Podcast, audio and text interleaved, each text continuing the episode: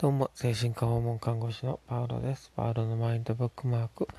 えー、今日はですね、ちょっと形を変えて放送を撮ろうかなと思っております。ちょっとだ、ね、土日というところね、土曜日なのでもうちょっとダラダラしてる感じで撮っていこうかなと思ってはいるんですけど、皆さんどうお過ごしだったでしょうか。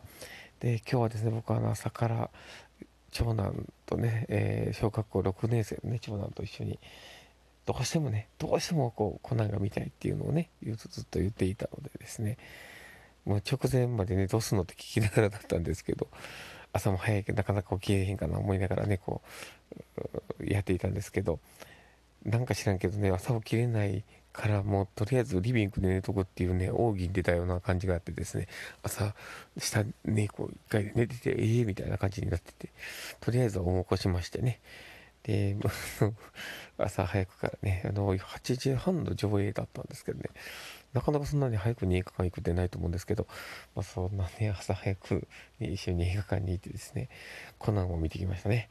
うん、なんかあのコナンを見てていつも思うんですけど、なかなかね、コナンくんすごいなと思うんですけど、ちょっとこうね、現実離れしてる能力とかがね、半端なくて、いやそんな小学生いるいうようなね、そういう感じがありながらね、もう周りの人も半端ないですからね、なんかね、あれを見ながらなかなかすごいなって思いながら、あれを見てなんかこう エフビーアイ だったりとか、なんか公安警察とか、なんかそういうね、探偵さんとかね、いろんなものになんか憧れる人がなんか普段の いってんご 倍ぐらいいるんじゃないかとか思いながらね、こう見てたりもしたんですけど、なかなかね、素敵なお話ではあったかなと思ってます。でもなんかあの出てきてたんで、あのデンドリニアみたいなやつでね、なんか未来そうなるのかなって思いながらね、ちょっとね、ワクワクするところもありながらって感じでは見ましたが、まあ、そんなこんな感じでですね、映画を見て比較的早く終わったんでね、えー、帰ってきてね、あの子供たちと他の、ね、子たちとも合流してっていう感じだったんですけど、その次男坊がですね、もうね、朝からこうおばあちゃん家に行って、ね、もう電車に乗りたいって言ってね、あの ジェイアール 近くにね ジェイアール の駅があるんで、そこからね一駅分だけ乗ってね、なんかちょっと行こうっていう話を言っていて、で乗ったかどうかは分かんないですけどね、帰ってきて、で僕なんか僕は近鉄電車に乗りたかったんだみたいなのをね怒り出してですねで家に入らないってなって、とりあえずね、近鉄電車に、ね、あの乗りに行く羽目になりましてですねでその時にね、次男だけだったらよかったんですけどね、三男もついてくるっていうね、もうあの金魚の糞がいっぱいな感じになりましてですね、本当に大変で、でもうね、次男もね、あのあれなんですよ、発達のね自閉っ子なので、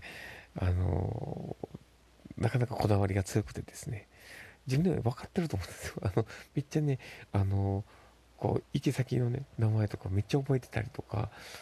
こう電車覚えてたりするんですけど、なんか自分とね望んでる電車がじゃないと乗らないっていうね、そういう暴挙に出るからね、あの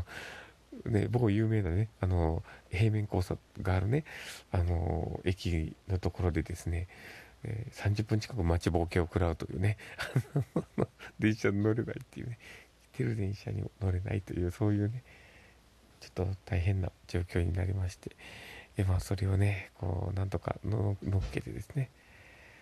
帰ってきた感じはあるんですけど、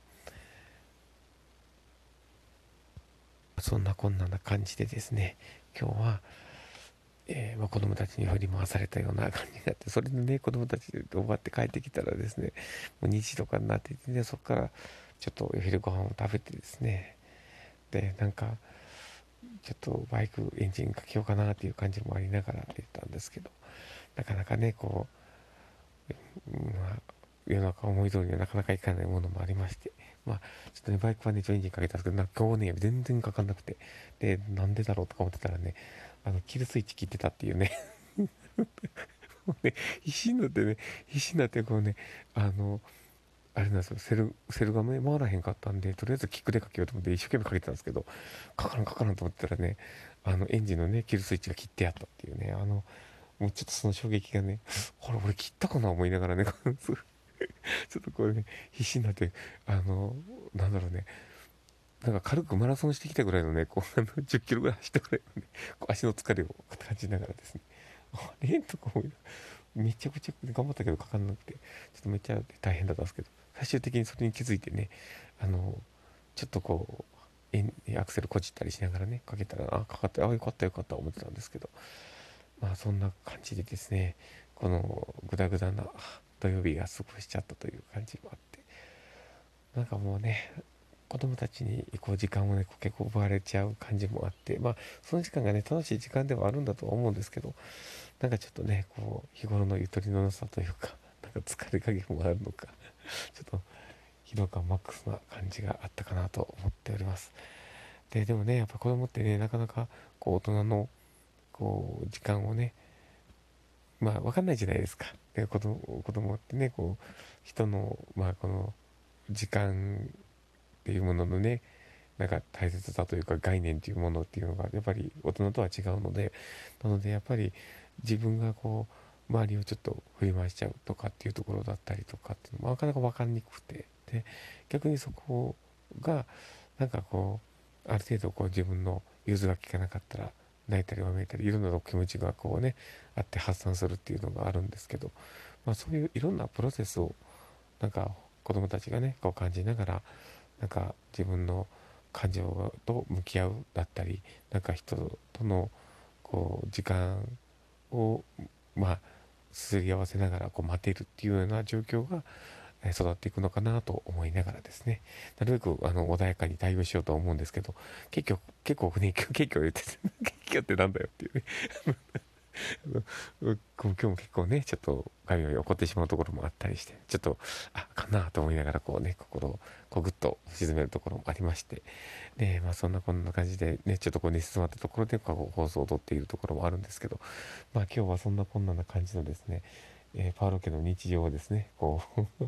あのぼやくような感じにですね言ってよ